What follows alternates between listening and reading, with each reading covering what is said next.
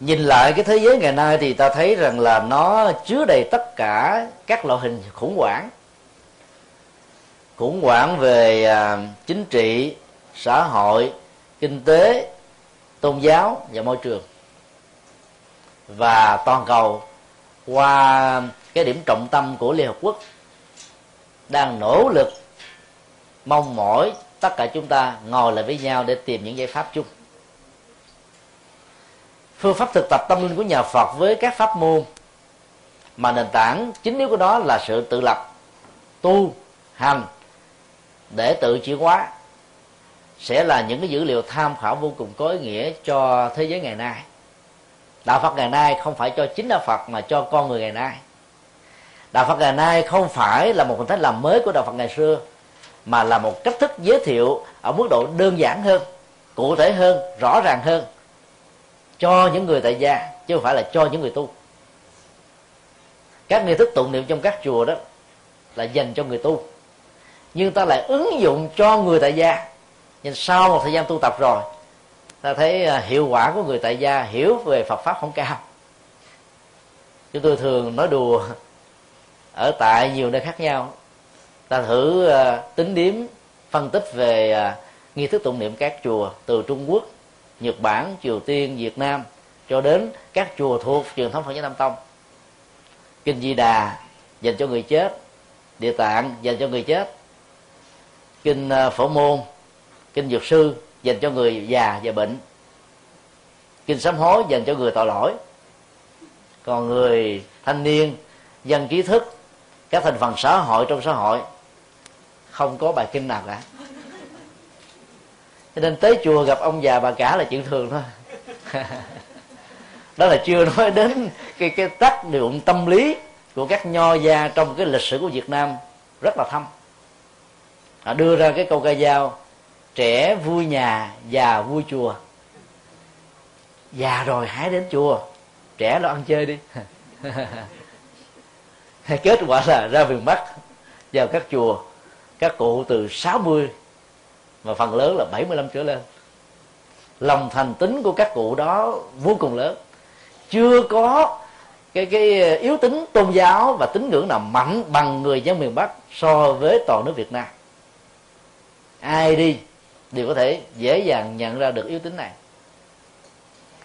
Cho nên um, ta phải à, đặt lại cái vấn đề về phương pháp luận. Bản chất đạo Phật luôn luôn là sâu xa, siêu việt thời đại nhưng phương pháp luận hành trì của các vị tu sĩ trong sự hướng dẫn đó, nó có tính cách là có khi nó thích thời, có khi nó không thích thời, có khi nó hợp thời, có khi nó không hợp thời. Có khi nó ứng dụng đúng tình huống, có khi nó ứng dụng hoàn toàn sai căn cơ. Vậy đó, kết quả là sau 26 thế kỷ hành trì và truyền bá, đạo Phật có mặt. Trong cái phạm vi mới có 450 triệu cho đến là một tỷ rưỡi rồi mà nếu ta đem ra phân tích các lớp CT hay là cộng hưởng từ MRI đó, thì có mấy người hiểu được đạo Phật. Đúng theo cái nghĩa là một Phật tử. Ít lắm. Ngay cả trong thành phần tu sĩ, có thể nói tối thiểu là 60% là mù chữ Phật pháp. Cho tôi phải hết sức đau khổ không dám dùng từ này, nhưng phải buộc phải dùng. Bởi vì phần lớn các tu sĩ cứ lo tu, cho nên không học Phật pháp chi cả thầy mình dạy sao đơn giản. Tu theo tình độ tông, thầy hướng dẫn các bài kinh, tụng hai thời công phu, học thuộc lòng, lên gõ mỏ niệm phật hết. Còn niệm như thế nào thì có chùa nào dạy đâu, ít lắm. Còn các phương pháp thiền tông của trung hoa và nhật bản dạy ngồi thiền. Nhưng mà khi lên ngồi thiền, dạy như thế nào? Trình tự thứ lớp, từng bước, hết, không có. Vipassana có từng bước đi rõ ràng để ta có thể làm những thước đo để quán chiếu để căn đông mà không cần phải cần đến ông thầy xác chứng cho mình. Mình vẫn có thể thực tập được. Bởi vì cái độ cắt lớp của nó rõ ràng lắm. Và theo mặt tông cũng nói đơn giản, cứ niệm đi, niệm càng nhiều thì phước báo càng lớn, mầu nhiệm càng lớn. Mà niệm như thế nào cũng không thấy hướng dẫn. Cho nên cái kho tàng Phật pháp trên 300 ngàn bài kinh dài và ngắn trung bình, Đức Phật nói cho trên 300 ngàn pháp hội chỉ còn dọn dẹn dài bà kinh theo pháp môn. Thiền với gọn lại bát nhã tâm kinh. Gọn hơn nữa, chánh niệm và hơi thở. Tịnh độ tông chỉ có ba bà kinh, gọn nữa là câu nam mô di đà. Còn mật tông á, một số bài kinh gọn lại nữa ăn mơ đi bắt di học. Và các vị truyền bá các pháp môn nhiệt tình đến độ, khuyến khích các hành giả theo pháp môn của mình không cần phải đọc các bài kinh còn lại của đức phật với một cái logic lý luận hết sức là thuyết phục. Là ta đi theo pháp môn là đi chuyên khoa.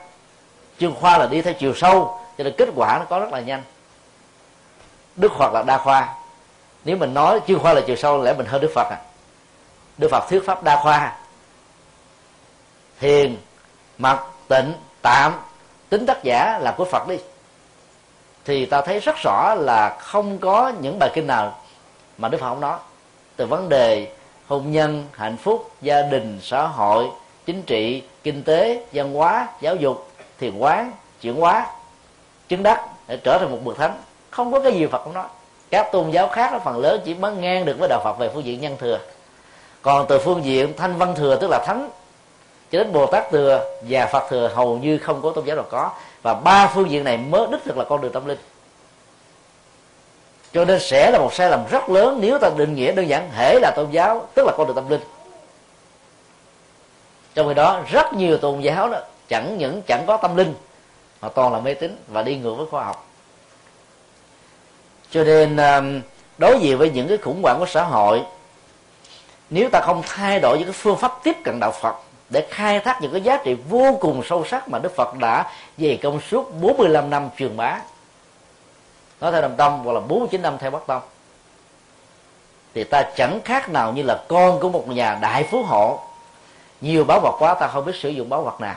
Rồi đó các tôn giáo khác đó rơi vào tình trạng chẳng có báo vật cho nên họ nỗ lực khuấy nước lã nên hồ và kết quả là họ sử dụng phương pháp luật của đạo Phật để làm mới tôn giáo của họ. Còn ta đang trong một tình trạng quá thông hãn theo cái tình tiết rằng là một, tức là tất cả cho nên nếm có một giọt nước, mình nghĩ rằng mình có thể hưởng được hương vị của biển cả.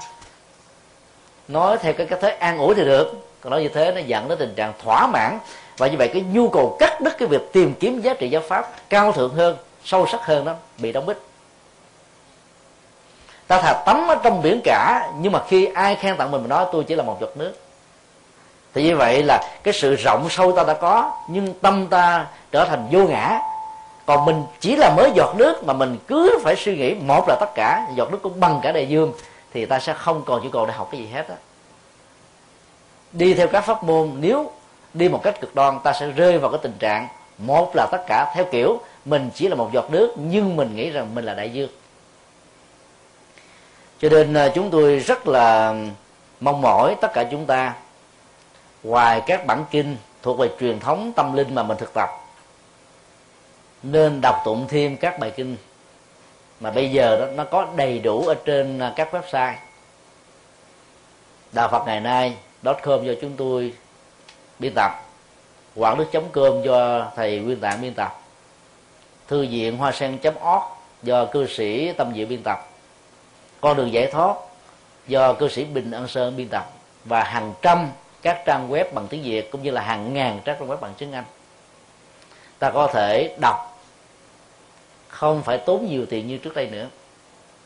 Và chỉ cần gắn một cái à, search engine vào trong đó ta có thể dùng những cái keyword quan trọng để tìm kiếm những cái giá trị tâm linh có mặt rải rác trong rất nhiều bài kinh khác nhau.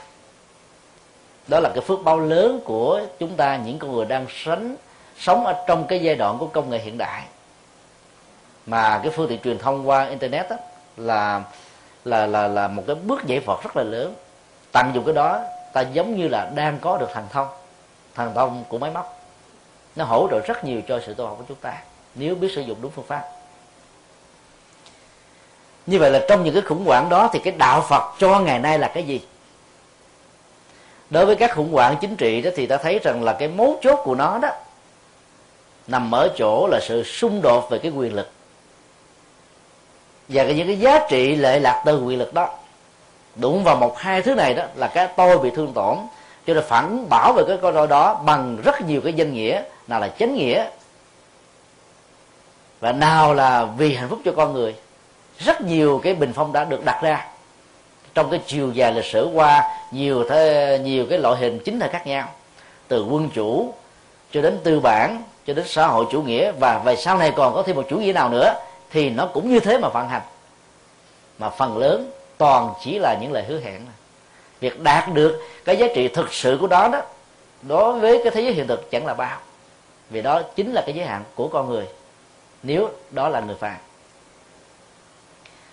Các khủng hoảng chính trị này đó nó dẫn đến ờ, một cái ờ, sự loại trừ làm cho người ta không chấp nhận lẫn nhau. Và do đó hậu quả là đó, người này còn thì người kia phải mất và ngược lại, mang lại sự tàn nát và sự chết chóc của biết bao nhiêu con người vô tội trong lịch sử của con người mấy ngàn năm vừa qua. Đối với khủng hoảng chính trị như thế thì ta có thể sử dụng ờ, học thuyết hòa bình và cộng đồng của đạo phật trên nền tảng của duyên khởi hòa bình là một ứng dụng của lòng từ bi trên sự hiểu biết, thấy được cái giá trị, cái quyền được sống của con người là quý báu mà sự mất mát nó không có thể có cái gì bù đắp lại được. Cho nên ta tương nhượng với nhau mà sống. Nếu sự tương nhượng đó không kết quả thì ta phải thương lượng với nhau mà tồn tại. Bằng những phương pháp hòa đàm. Trong tinh thần của ái ngữ tha thứ bao dung. Ta thử um, phân tích hình ảnh của hai vị bồ tát rất quan trọng và khá quen thuộc trong bản kinh dược sư một vị tên là vừa nhật quan biến chiếu, và vị còn lại là nguyệt ban biến chiếu. Nhật và nguyệt là mặt trời, mặt trăng. Mỗi khi đồng tồn, nếu không dẫn đến cái tình trạng nhật thực, thì cũng kéo theo cái hiện tượng nguyệt thực, và cả hai đều có hại cho sức khỏe. Khi mà gắn thêm cái ánh sáng, tức là tuệ giác nhật quan và nguyệt quan vào thì hai cái đối thủ này đó đã trở thành là hai cái tên đắc lực cho đức phật dược sư. Và đó chính là một cái tiến trình tâm linh, phật thầy thuốc tâm linh. Tức là hóa giải các phương diện đối lập ở trong sự vận hành của đời sống. Đối lập nó có một cái hay là nó tạo ra một cái ờ, sự làm mới. Nó loại được cái chủ nghĩa độc tài, độc tôn và có thể có khả năng dẫn đến sự độc ác.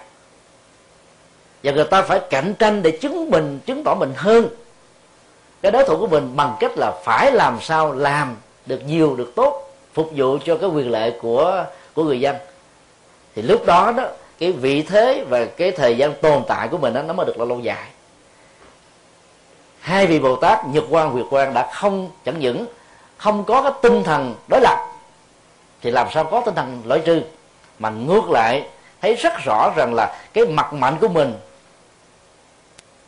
chính là sự tham khảo của người khác và mặt mạnh của người khác chính là sự bổ sung cho mình.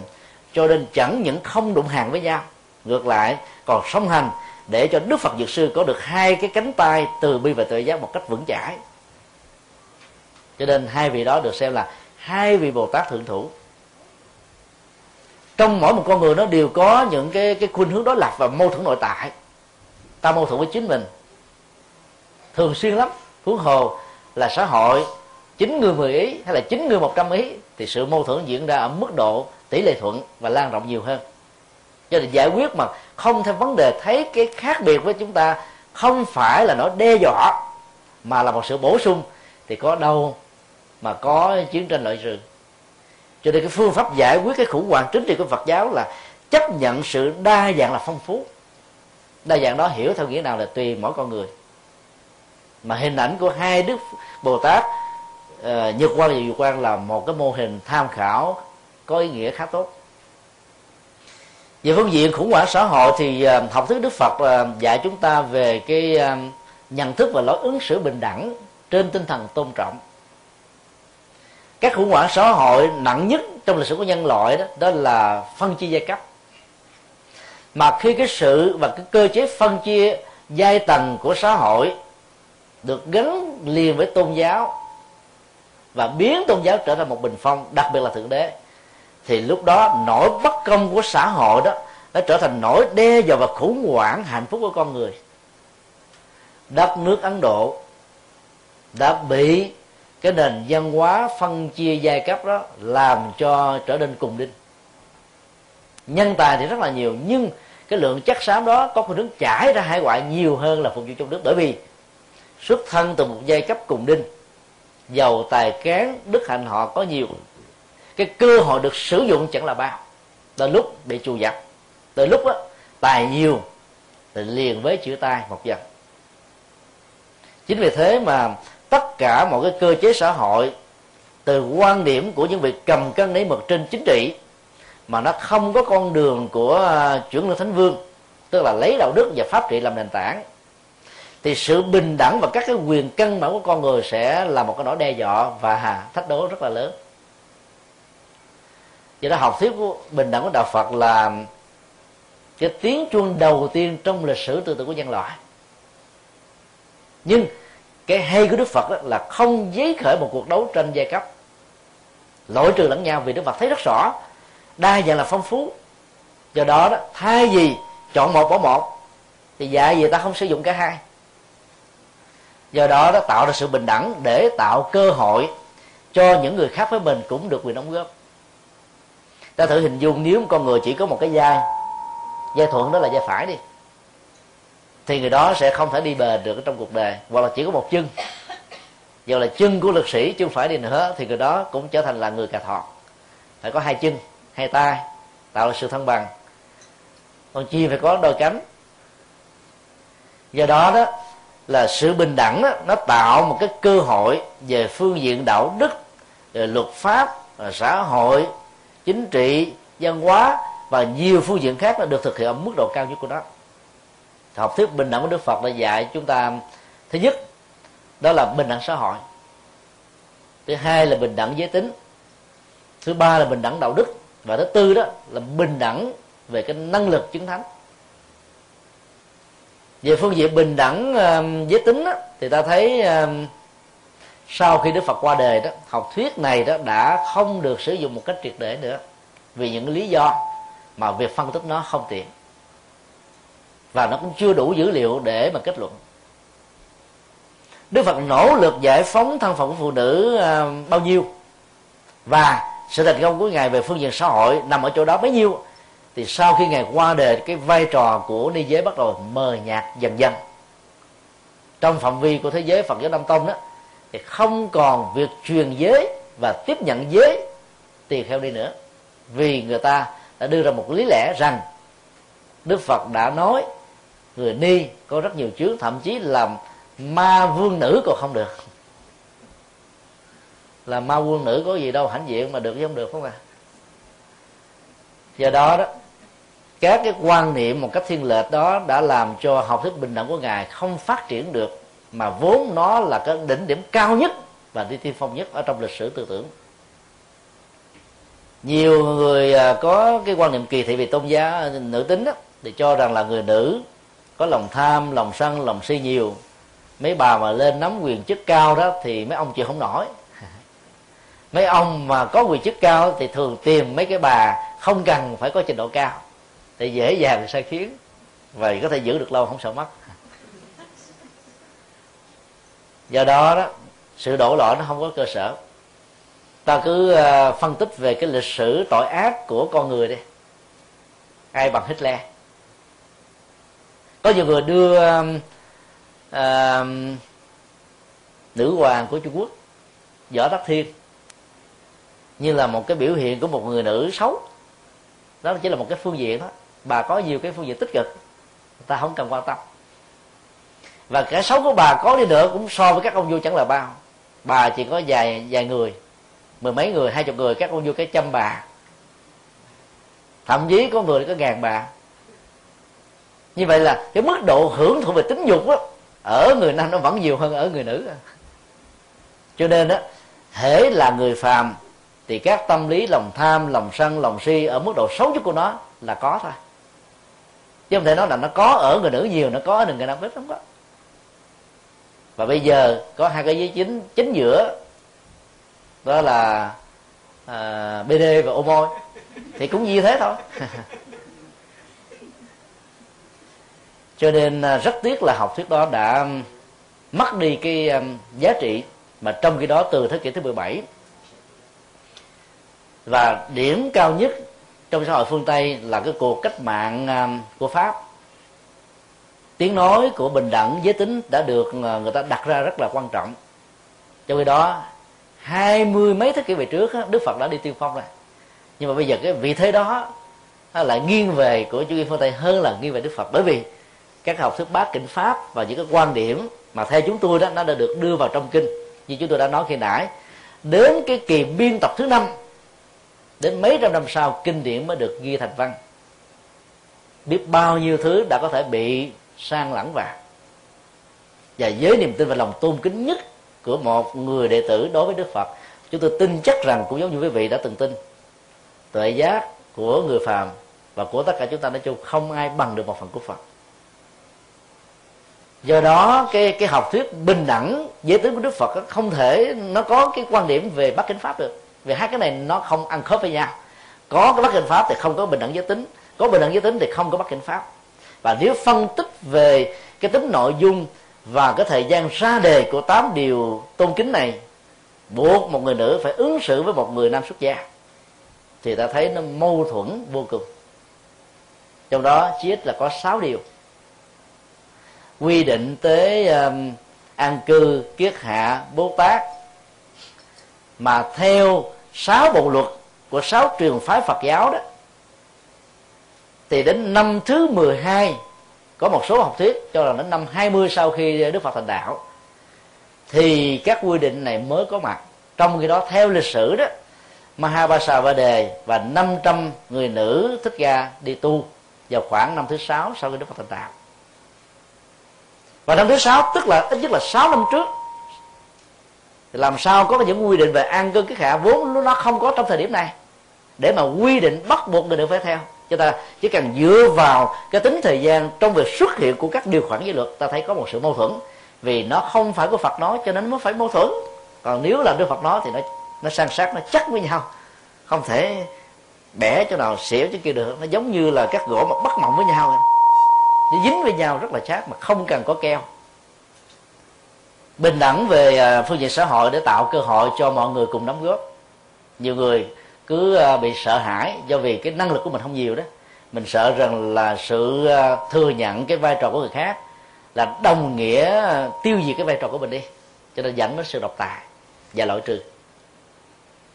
Nếu ta có cái quan niệm là khi cái năng lực của người khác ngang bằng với mình thì thay vì mình phải làm gấp ba lần để phục vụ xã hội thì bây giờ mình chỉ cần làm một lần, còn hai lần còn lại người khác góp phần rồi thì như vậy đâu có chiến tranh với nhau. Người ta làm thì mình khỏi làm, mình làm chuyện khác. Nó khỏe hơn nhiều lắm. Còn bình đẳng về đạo đức đó, nó cho thấy là cái năng lực tu tập của mọi giới đó, mọi thành phần đó, là không ai kém hơn ai. Vấn đề còn lại là phương pháp luận và cái dụng tâm tu tập, tỷ lệ thuận về tính thời gian hành trì.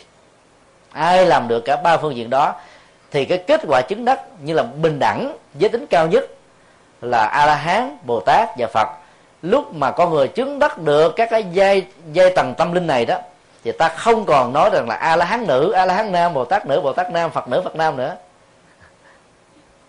Vì cái phân biệt giới tính đó, nó thuộc về xã hội có người, chứ không thuộc về xã hội của các bậc thánh.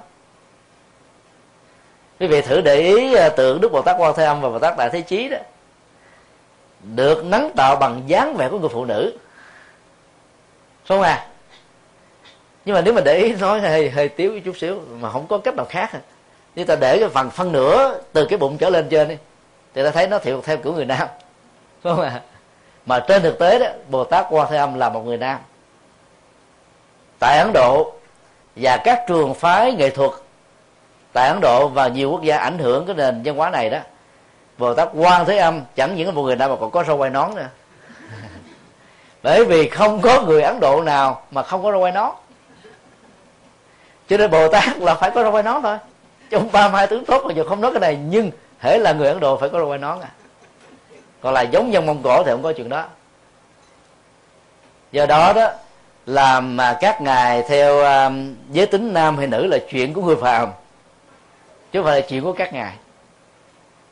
Cái nền văn hóa mẫu hệ tại uh, trung quốc và việt nam đó đã làm cho chúng ta có cảm giác gần gũi với người mẹ. Cho nên đó, thể hiện cái tình thương của vị bồ tát quán chiếu để thể hiện lòng từ bi và dẫn đến cái tình trạng là nắng tạo hình tượng của ngài thành một người nữ. Đó là một sự tiếp biến văn hóa rất là có ích. Thì vấn đề đó, trong cơ chế tiếp biến văn hóa này chúng tôi xin đề nghị sửa chút xíu thôi. Đó là áo phục của các ngài là toàn trung hoa, không có gì của việt nam ta thờ một vị bồ tát của người việt nam mà không ra văn hóa việt nam. Áo mão thì gọi là cung đình của người trung quốc. Việt nam ta cũng có cái giá trị văn hóa y phục, có nét đẹp riêng. Nếu các nghệ nhân mạnh dạng làm tượng bồ tát quan thế âm với cái chiếc áo dài việt nam, hấp dẫn lắm. Và chiếc nón lá việt nam lại càng hấp dẫn hơn. Mộc mạc, đơn giản và nó gần gũi với con người việt nam. Cho nên khi mà đứng trước ngài chắp tay, vái lại niệm nam mô quan thế bồ tát, cái năng lượng của lòng từ, sự tương tác giữa tần số tâm thức giữa ta là người cầu và giữa ngài là cái người hỗ trợ đó, nó dễ dàng được thiết lập hơn là ta đang đối diện trước một người nước ngoài, không à mặc dầu lòng từ bi của đức phật là vượt biên cương, không bị giới hạn, nhưng về phương diện tâm lý đó, nó vẫn có những tác dụng gần và xa trên cái cộng nghiệp của các chủng loại dân tộc. Đất nước tây tạng, có đức phật của tây tạng, đất nước nhật bản, có kiểu phật của nhật bản. Đất nước bhutan, nepal, có phật của bhutan và nepal. Ấn độ có phật ấn độ, còn vào chùa việt nam không có phật việt nam. Lý là tại sao? Là bởi vì ta quá thần tượng nền văn hóa trung hoa một cái anh đại cường quốc, khổng lồ, làm cho ta mất hồn. Cho nên ta chấp nhận tất cả những cái sản phẩm văn hóa của họ tạo ra. Mà nô lệ về văn hóa rồi đó, ta dễ dàng bị đồng hóa. Vào ngôi chùa Việt Nam, ở Hải Ngoại thì đỡ. Trong nước Việt Nam toàn là câu đối chữ Hán, bản hiệu chữ Hán. Và các cái pháp khí thờ phượng của bằng chữ Hán. Bây giờ nhiều nhà sư Việt Nam mình cũng thích mặc cái áo tràng của Trung Quốc nữa chứ không thích mặc áo trại Việt Nam. Bởi vì ta có khuynh hướng là ngoại là xịn.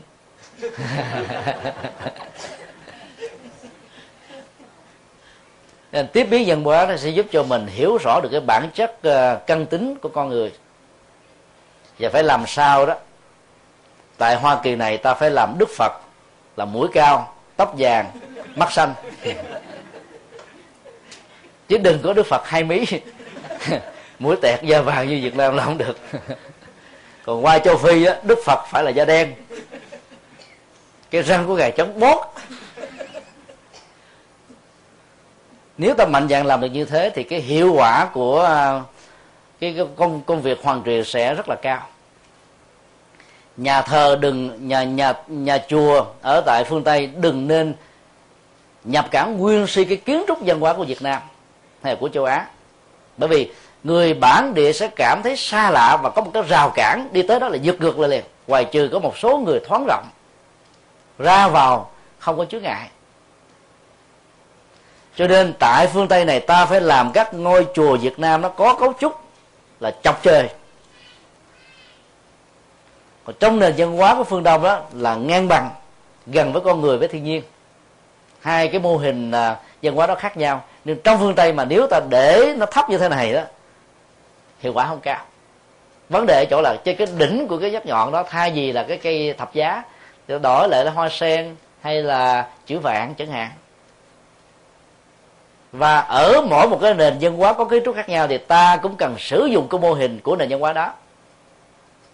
Trong việc giảng giải, ta nên vay mượn các dân học dân gian, các câu nói trong dân gian các dữ liệu dân gian để làm một cái công cụ để phục vụ cho việc hiểu và hành Phật học, thì kết quả đạt được rất là cao. Tại sao đạo Phật có mặt ở Việt Nam trên dưới 20 thế kỷ mà bây giờ ta vẫn chưa có cái bộ tam tạng kinh điển bằng tiếng Việt? Và người Việt Nam hiểu đạo Phật chưa nhiều là bởi vì ta sử dụng kinh điển bằng chữ Hán. Mà một thế kỷ trở về trước đó, cái nhu cầu dịch ra tiếng Việt không có. Nhưng bây giờ đó mấy người biết được chữ hán, ngay cả các nhà nho không học phật học, đọc vào phật học bằng chữ hán cũng bí luôn. Thì huống hồ, các thế hệ trẻ của chúng ta, đặc biệt là hải ngoại, đọc vào các kinh phiên âm hán nguyệt thì chẳng hề có một cái cảm xúc rung động trái tim của mình. Về con đường tâm linh thì làm sao có thể đi chùa lâu, hành trì lâu được? Và do đó, sau một thời gian, chỉ cần nghe người ta ru ngủ, đạo nào cũng vậy lấy đất làm lành là đi theo đạo hấp dẫn hơn. do đó phải dịch bằng tuần việt. Hạn chế sử dụng các ngôn ngữ chữ hán càng nhiều càng tốt. Lúc đầu á, thì nó hơi dài dòng lượm thượm chướng tai khó nghe. Nhưng văn hóa là thói quen. Cho nên sử dụng lâu rồi nó trở thành quen. Thì kết quả nó sẽ có. Và ta tuyển chọn những bài kinh mới. Trong kho tàng trên 300.000 bài kinh mà Đức Phật đã dạy trong suốt cuộc đời của Ngài đối với người tại gia ta phải có một cái nghi thức riêng. Dạy về hôn nhân, tình yêu, hạnh phúc gia đình, kinh tế, chính trị, xã hội, văn hóa, nghệ thuật. Đức phật dạy vô số các bài kinh đó. Ta sử dụng. Bên cạnh đó có những phương pháp thiền, phương pháp chịu quá tâm để giải quyết các vấn nạn mà họ gặp phải trong cái mưu cầu tìm cái giàu và hạnh phúc. Còn người xuất gia thì có những cái ờ, bài kinh tâm linh để thực tập để chuyển hóa. Có những bài kinh để dạy hòa hợp về pháp môn. Có những bài kinh đó, dạy người ta có tinh thần tương lượng tương nhượng để không có kháng cự trong quá trình hình thành ra các giáo hội. Và cũng cần phải có những cái bài kinh để giúp cho con người có những cái kỹ năng đối thoại liên tôn giáo mà ngày xưa Đức Phật đã làm cái việc này rất nhiều. Không phải chỉ mới cuối thế kỷ 20 Vatican mới chủ trương điều đó. Đức Phật đã nói chuyện đó cách đây 26 thế kỷ rồi. Bộ kinh trường bộ là một tập hợp gia tài tâm linh về đối thoại liên tôn giáo và triết học. Các nhà hoàng pháp trong thời hiện đại không thể nào không không biết về cái tri thức đối thoại liên tôn và liên triết học được. Những kỹ năng, những phương pháp tiếp cận, những cái cách hiểu, những cách lý giải để không va chạm giữa các nền văn hóa với nhau, mà có thể tạo ra một cái nền tảng, một cái bàn đạp giúp cho người ta đi vào đạo Phật, hiểu đạo Phật một cách nhanh hơn, sâu hơn dễ dàng hơn và đó trở thành Phật tử một cách hiệu quả hơn. Thì từ đó, dân số Phật tử sẽ lan truyền và tăng trưởng một cách rất là nhanh chóng. Cho nên phương pháp luận đóng vai trò rất quan trọng. Không chỉ đối với các ngành học thế gian, mà trong tâm linh cũng vậy. Đó là lý do mà đức phật đã nói trong kinh tạng bali đó, thực tập môn được tâm linh của phật giáo, không phải chờ kiếp sau hưởng. Thực tập bữa sáng là đã có kết quả bữa sáng là thậm chí đang lúc thực tập là ta đang hưởng được cái kết quả rồi. Cho nên ai thực tập Phật pháp lâu ngày mà vẫn không thấy an lạc thì mình biết rằng hoặc là cái phương pháp ta đi đã sai, hoặc là ta thực tập chưa đúng sự hướng dẫn. Thực tập lâu ngày, lòng tham ngày càng tăng, lòng sân ngày càng dễ quạo, lòng si ngày càng mê mờ, thì mình biết được là mình đi sai đường rồi. Đó là cái thước đo rất là chuẩn thực tập Phật pháp càng nhiều đó thì lòng vô ngã lòng vị tha sự không sợ hãi cái minh triết nó càng lớn. Ta đi tới đâu ta cũng thoải mái được á. Ta dễ hòa hợp dễ đối thoại dễ nói chuyện không sợ ai cũng không kháng cự ai mà cũng không mâu thuẫn với bất cứ một à, à, tông môn pháp phái nào. Vì ta có được cái trình độ dung thông vô ngại. Do đó chúng tôi rất mong mỏi tất cả những người con phật dù là xuất gia hay là tại gia trong thời hiện đại này nên trở thành một phương tiện hoàn pháp. Người xuất gia khó có thể tiếp cận được các ngõ ngách của cuộc đời như là người tại gia. Người xuất gia phần lớn tại Việt Nam là đi tu năm sáu tuổi vào chùa. Cái kinh nghiệm thực chứng về cái bản chất của khổ đau ở đời sống của xã hội nó không nhiều như là người tại gia. Cho nên á, những cái phần phân tích về những phương diện đó nó mang tính cách là kinh nghiệm lý thuyết chứ không phải là kinh nghiệm thực chứng và do đó, cái độ thẩm thấu cho người nghe nó không có nhiều lắm.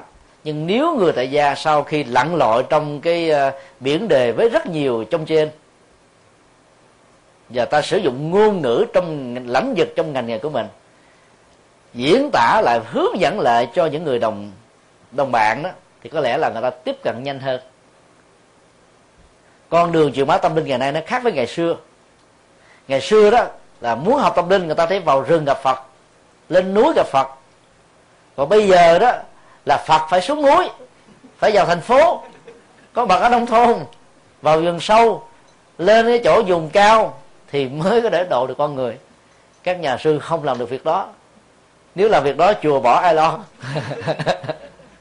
Còn người tại gia có mặt sẵn rồi, chỗ nào họ cũng có hết. Cho nên chỉ cần thắp sáng cái trách nhiệm truyền bá thôi, thì mỗi một nhà cư sĩ tại gia chính là một nhà hoàng pháp. Do đó đó quý vị nên mạnh dạng nếu ai có tri thức, khoa học trong mỗi lĩnh vực ngành học của mình nhiều, chỉ cần học phật học hai năm thôi là có thể trở thành một vị pháp sư. Cái nhất là về phương diện học thuyết. Ta hướng dẫn đúng dầu lời nói của mình có hấp dẫn, không hấp dẫn không quan trọng. Miễn là đừng giảng sai là ta thành công rồi. Và nếu người đó có thêm một chút năng khiếu về hùng biện đó thì nói ra đến đâu là ta quan hơn tới đó thôi. Bởi vì không phải người đó giỏi, bởi vì giáo pháp đức phật hay.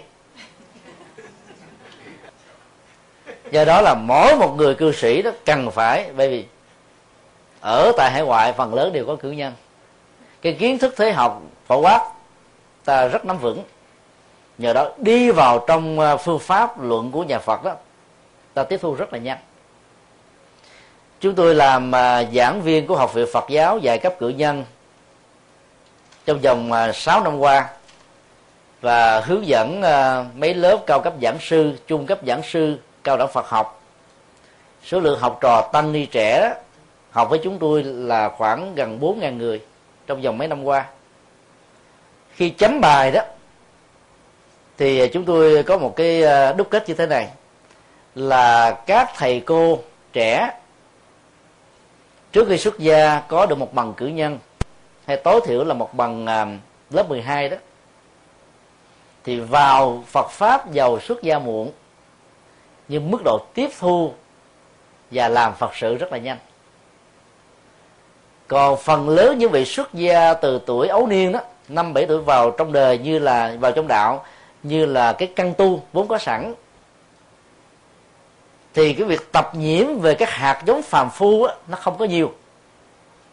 Và do đó đó cái kỹ năng diễn đạt Phật pháp một cách là lưu thông là hiếm có lắm. Cho nên là cái độ sâu sắc trong việc sử dụng ngôn ngữ đó nó nó không tạo ra một hấp lực. Mà khi mà mình không có lăn lộn với cuộc đời nhiều cái kinh nghiệm thế gian không có nhiều đó thì việc làm phật sự nó cũng giới hạn. Cho nên việc tiếp xúc với phật pháp đó, nó cũng bị hạn chế. Mà khi mà đi tu từ nhỏ trong chùa thì rất hiếm có vị có được cơ hội học đến nơi đến chốn. Rồi phần lớn đó những vị xuất gia, xuất thân từ những gia đình nghèo. Cho nên việc học của họ là một trở ngại. Và con đường tâm linh của Phật rồi đó, thì cái việc mà phát huy cái sở trường tri thức của mình trở thành một công cụ để phục vụ cho Phật pháp nó không được nhiều. Ta thử so sánh à, năm anh em kỳ dạng như, năm vị a la hán đầu tiên được đức phật độ.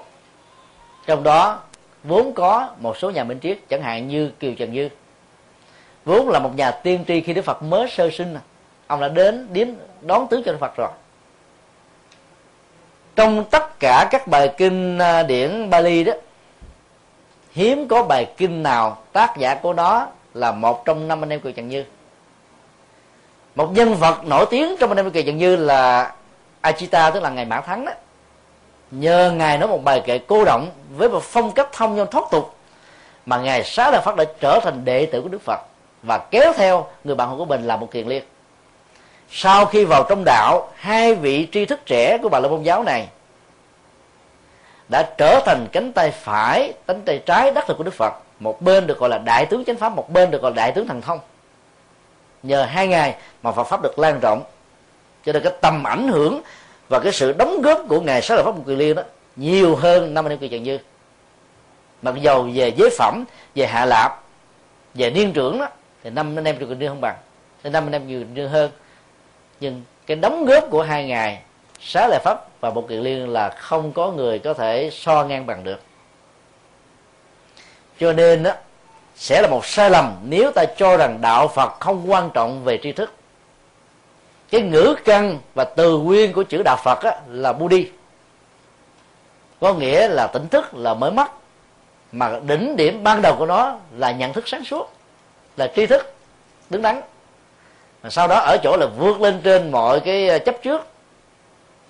Nhờ dựa vào nền tảng của duyên khể, tứ diệu đế, vô thường, vô ngã, nhân quả, mà nhận thức của chúng ta ngày càng được nâng cao.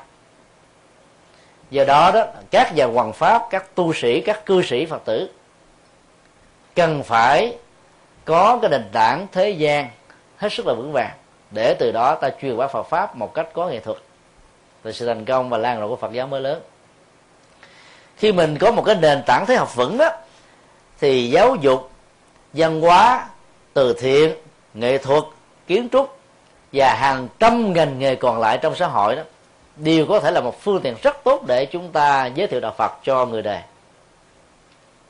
Nếu ta làm được như thế đó, thì đạo Phật đó đó chính là đạo Phật của ngày nay và sự lựa chọn đó đó, nó là sự lựa chọn của đại đa số, chứ không phải là người già, không phải là với phụ nữ không. So sánh đặc điểm của đạo Phật và các tôn giáo khác, ta phải buồn. Bởi vì cái chân vạc của đạo Phật là bi trí và dũng. Nếu ta phân tích về vấn đề giới tính cho ba cái đặc tính này. Bi đó, nó thích hợp cho cả hai. Tình thương á, mặc dù người mẹ nhiều, nhưng mà người cha đó, có học phật đó thì có tình thương cũng không thua gì người mẹ. Bởi vì nó bình đẳng mà năng lực tâm linh của hai giới đó bình đẳng với nhau. Trí đó nó thuộc về cái sở trường của người nam.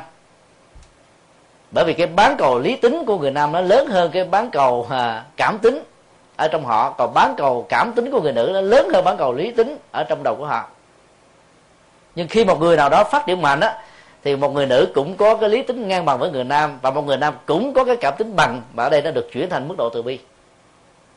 Cho nên uh, trí đó, nó thuộc về cái sở trường của nam. Dũng là biểu hiện của trí, nó cũng thuộc về nam. Như vậy, bảy mươi mấy phần trăm của cái chương vạc, đặc điểm của đạo phật á, là nó thích hợp với nam tính. Ấy thế mà vào chùa phần lớn là quý bà. Các ngôi chùa tồn tại là nhờ sự phát tâm cúng dường của quý bà. Phải biết cảm ơn. Nhưng mà mất đi quý ông, thiếu cái năng lượng và sức mạnh. Cho nên quý bà cố gắng làm sao đến chùa dẫn theo ông chồng, dẫn theo người tình nam. Sau này có con, dẫn theo con cái. Bởi vì người nữ có một sức mạnh mà người nam là không được. Đó là sự dịu ngọt. Đó là giọt nước mắt. Đó là nhiều cái khác nữa. Trong kinh tân chi đức phật nói nhiều lắm. Cho nên à, trong nền văn hóa phương tây là có thêm cái lợi thế là phụ nữ là là đứng hạng nhất. Các ông phải phục tùng theo ta cho nên à, ta sử dụng các cái giá trị của nền văn hóa phương tây này giới thiệu đạo phật cho người phương tây nó rất là thích hợp. Và làm được như thế đó thì đạo phật không cần có những cái phương tiện quảng cáo thì người ta vẫn đến đạo phật như là một sự lựa chọn vì không có một sự lựa chọn nào có thể tốt hơn. Và cái ngày nay như thế đó mới chính thực là cái ngày nay của đạo phật và đạo phật đó là của ngày hôm nay. À, xin kết thúc uh, buổi chia sẻ tại đây.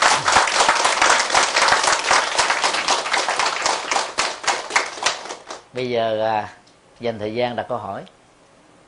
Xin quý vị nêu những câu hỏi à, thực dụng hơn là những câu hỏi lý thuyết. Yeah. Dạ. Dạ kính mời. Cái thứ nhất á là như thầy biết con cháu của chúng tôi ở đây á tiếng anh nó rành hơn tiếng việt. Tiếng việt á nó nói được nhưng nhiều cái chữ á nghĩa nó không hiểu. Huống chi là minh đạo phật những kinh phật tiếng bali hoặc là tiếng uh, chữ hán đó. Thực tế mà nói chính bản thân tôi và tôi nghĩ cũng như những đạo hữu ở đây á đôi khi đọc những cái kinh phật đọc vậy chứ còn không hiểu nghĩa gì hết. Huống gì là con cháu của chúng tôi. Như thầy vừa nói đó thì đáng lẽ là mình phải dịch những cái kinh từ tiếng Bali tiếng Hán ra chữ Việt để cho dân Việt Nam mình đọc dễ hiểu và thấu hiểu Phật pháp dễ hơn, đến với Phật pháp dễ dàng hơn nữa. Vậy thì, ở Việt Nam bây giờ, để phát triển cái đạo Phật á, như thầy nói, tôi biết thầy là một trong những thầy trẻ rất là năng nổ và hy sinh vì đạo pháp, đi hoàng pháp, hướng dẫn chúng sanh. Thầy có nghĩ rằng ở việt nam có những vị cao tăng nào hoặc là những cái bang nào nghĩ rằng dịch tất cả những tiếng bali hoặc là tiếng hán sang chữ việt để cho dân chúng việt nam của chúng ta dễ hiểu hơn. Ví dụ như thầy nói vừa rồi như cái câu, ấm mani bát di hồng. Thì cái tiếng đó âm ra tiếng Việt Nam, chính tôi tôi cũng hiểu nghĩa là cái gì hết và chính tất cả những cái đời hữu ở đây tôi nghĩ cũng vậy nữa. Đó. và những câu chú ở trong tất cả những cái kinh điển Phật á, chúng tôi đọc nhưng mà cũng không hiểu nghĩa gì, đọc rồi đọc như con vẹt vậy thôi vậy thì thầy à, có nghĩ rằng về Việt Nam, thầy có dịch tất cả hoặc là nhờ những vị cao tăng nào dịch tất cả những cái tiếng Bali hoặc là tiếng Hán nó sang hoàn toàn chữ Việt hết? Kinh Phật là kinh chữ Việt hết. Cũng như thầy nói là đạo Phật, tượng Phật nên mặc mặc áo của Việt Nam thì nó gần gũi người Việt Nam mình hơn. Do đó cái sự cảm thông nó gần gũi và nó dễ tiếp xúc hơn xin cảm ơn thầy. Nam mô a di đà phật. Chúng ta không cần nỗ lực dịch chữ hán ra tiếng việt. Vì các bản kinh dịch tiếng việt của các vị cao tăng ở việt nam đã có rồi. Có nhiều bản kinh không phải chỉ có một bản dịch mà có đến năm, bảy bản dịch khác nhau. Vấn đề là ta đang thiếu một bộ phận làm cái công việc là chọn lựa bản dịch nào là thích hợp nhất. Với một sự đồng thuận cao nhất trong ba phương ngữ nam, trung và bắc. Đất nước việt nam có cái cấu hình chữ s với chiều dài. Cho nên phương ngữ là một cái rào cản rất là lớn. Tại hải ngoại đó, chúng tôi đã đọc qua được à, bốn nghi thức bằng tiếng việt nghi thức tụng niệm của à, giáo hội phật giáo linh sơn thế giới do hòa thượng thích huyền vi biên soạn. Nghi thức uh, kinh tụng hàng ngày thuần diệt của hòa thượng thích thiện thanh trụ trì chùa phật tổ long beach soạn. Nghi thức của hòa thượng thích giác nhiên dành cho hệ phái các sĩ soạn. Và nghi thức uh, đại toàn của làng mai cho thiền sư nhất hạnh soạn trong bốn nghi thức này đó, thì à, nói một cách khách quan á, nghi thức đại toàn của làng mai là hoàn chỉnh nhất, là sâu sắc nhất về phương diện thực tập tâm linh. Ở chỗ đó, là mỗi một ngày gồm có hai thời khóa sáng và chiều, mỗi một thời khóa gồm một bài kinh khác nhau. Nó được dựa trên cái cơ cấu của à, thói quen và sự nhàm chán. Ở chỗ dầu cao, lương mỗi vị nào có ngon ăn nhiều rồi cũng nhàm chán và ngán. Thì con đường tâm linh cũng như vậy, ta đọc một bài kinh mà đọc hoài đó, thì cái tính cách chai của tâm đó nó sẽ làm cho mình mất đi cái à, cái nhạy bén trong việc tiếp cận, hiểu và hành đó. Và dần dà rồi ta đọc giống như một cái máy, đến giờ là lên cứ gõ tóc tóc tóc, đọc bài kinh đó thôi. Ta không cần, không màng nghĩ đến cái nội dung đó là cái gì, vì ta tưởng rằng mình đã hiểu nội dung đó rồi. Cho nên cái tính cách bị chai trong cái việc đọc tụng một cái gì đó quá nhiều lần đó nó sẽ dẫn đến tình trạng tương tự. Trong khi đó, cái nghi thức đại toàn của làng mai đó thì à, mỗi một bàn kinh cho một ngày, buổi sáng và buổi chiều khác nhau.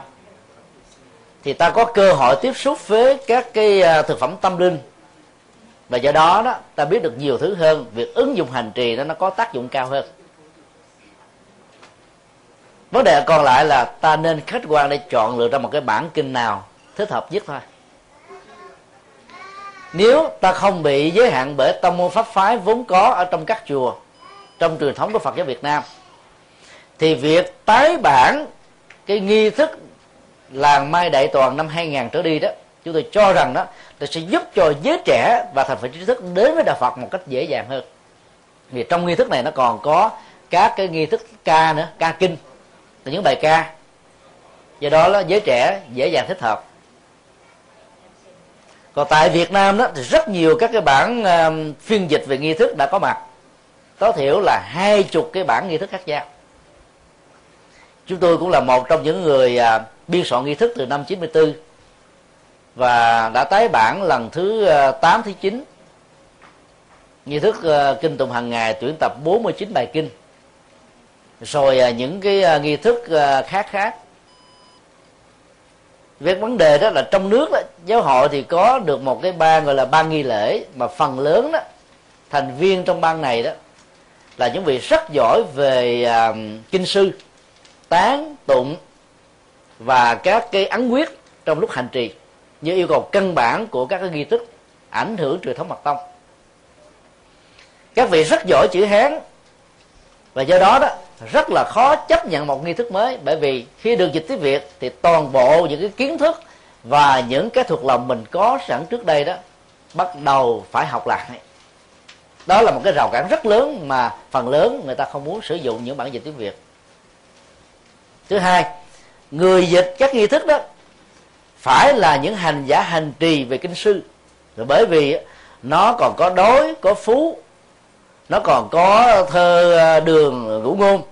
Ta phải dịch đúng cái trắc, cái bằng, cái niêm, cái luật để cho việc sử dụng chữ nó không thêm, mà nghĩa nó bị không, vẫn không bị mất. Thì lúc đó đó, các bản dịch tiếng việt này nó mới làm cho các vị kinh sư cảm thấy hứng thú mà ứng dụng theo. Nhưng mà không đó, nó rất là khó. Cái vần điệu trong chữ hán nó được hỗ trợ bằng niêm luật của thơ hay vô cùng bây giờ dịch ra tiếng việt nó hơi lùm thụp hơi dài mà nếu cái năng lực dịch nó không cao thì thành quả nó cũng không lớn. Trải qua nhiều năm rồi cũng là hội thảo mỗi năm một lần mà cũng chẳng đi tới đâu. Rồi bây giờ giáo hội trong nước sử dụng là cái nghi thức của giáo hội Phật giáo Việt Nam thống nhất soạn trước năm 75 cái nghi thức đó, đó là giảm thiểu một cách tối đa sự có mặt của các thằng chú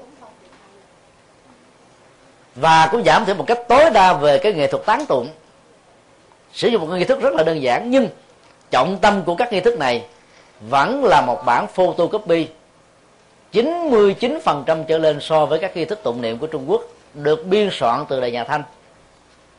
Cho nên kết quả là như chúng tôi nói, thích hợp cho già bệnh, tội lỗi, chết. Không thích hợp cho những thành phần còn lại. Cái nghi thức đại tòa của làng mai cho đến bây giờ, nó vẫn là một cái nghi thức chói sáng nhất. Nhưng rất tiếc là người Việt Nam thường có cái bệnh ít chấp nhận người Việt Nam. Phải mà nghi thức đại tòa của làng mai để là một vị tổ sư Trung Quốc nào biên soạn, chắc là toàn nước là đã ứng dụng theo. Như vậy, người ta ứng dụng không phải là cái bản chất hay hay không hay của nghi thức, mà ở chỗ người đó là ai? Cái đó là cái nó đi ngược lại với truyền thống à, tứ y ở trong kinh đại bán nước bàn y pháp bất y dân. Cái nào hay ta phải theo, ta phải khách quan. Cho nên chúng tôi tin rằng là trong cái xã hội phương tây đó, rất là chú trọng về cái um, cái thực lực, cái nội dung, cái phẩm chất. Hơn là ai tạo ra cái nội dung, cái thực lực, cái phẩm chất đó, thì dần già rồi con cháu của chúng ta, những thầy cô trẻ xuất gia tại đây, làm đạo tại đây sẽ có thể thích ứng được với những cái mô hình đó. Và nếu chúng ta so sánh rộng hơn chút xíu, không phải là để đông đo tính điểm ai nhiều ai ít ai hơn ai thua. Thì trung tâm làng mai vẫn là nơi có hội tụ được nhiều giới trẻ Việt Nam nhất và giới trí thức phương Tây nhất. Còn các chùa chúng ta chỉ dọn dẹn phục vụ cho cộng đồng Việt Nam hết. Nó ảnh hưởng rất nhiều từ nghi thức.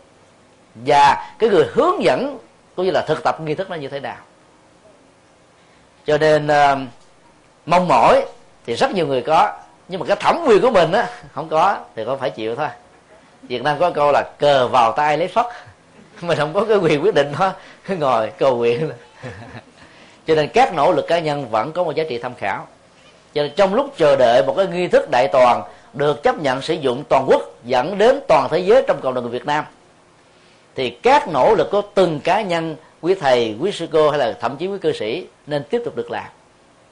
Rồi sau đó đến một giai đoạn nào đó trong ngoài không còn là một sự khoáng cách. Trước và sau năm 75 không còn là một sự trả ngại nữa, thì lúc đó chúng ta có thể ngồi với nhau để giải quyết các vấn đề về nghi thức tụng niệm cho quyền lợi của quần chúng phật tử về giá trị tâm linh và hành trì. Thì đến lúc đó đó, nó giá trị rất là lớn. Nghi thức của trung hoa, dầu là người trung hoa ở nước nào, cũng tụng giống nhau. Còn ta, một nước nhỏ bé hơn trung hoa nhiều, mà cứ dài ba ngôi chùa có một nghi thức riêng. là cái tinh thần của chúng ta là cái tinh thần à, nó thuộc về tư bản hóa.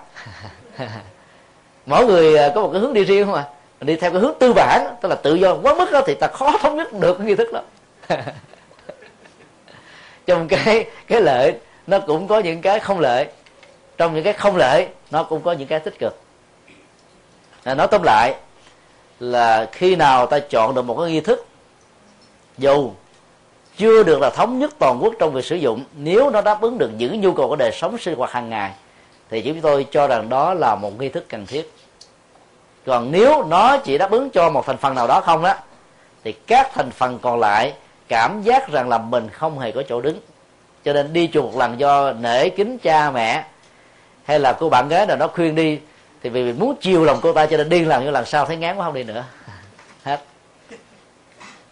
rất mong à, tất cả chúng ta cùng nỗ lực để làm công việc này được thành công, để tạo ra các nghi thức hay cho sự hành trì.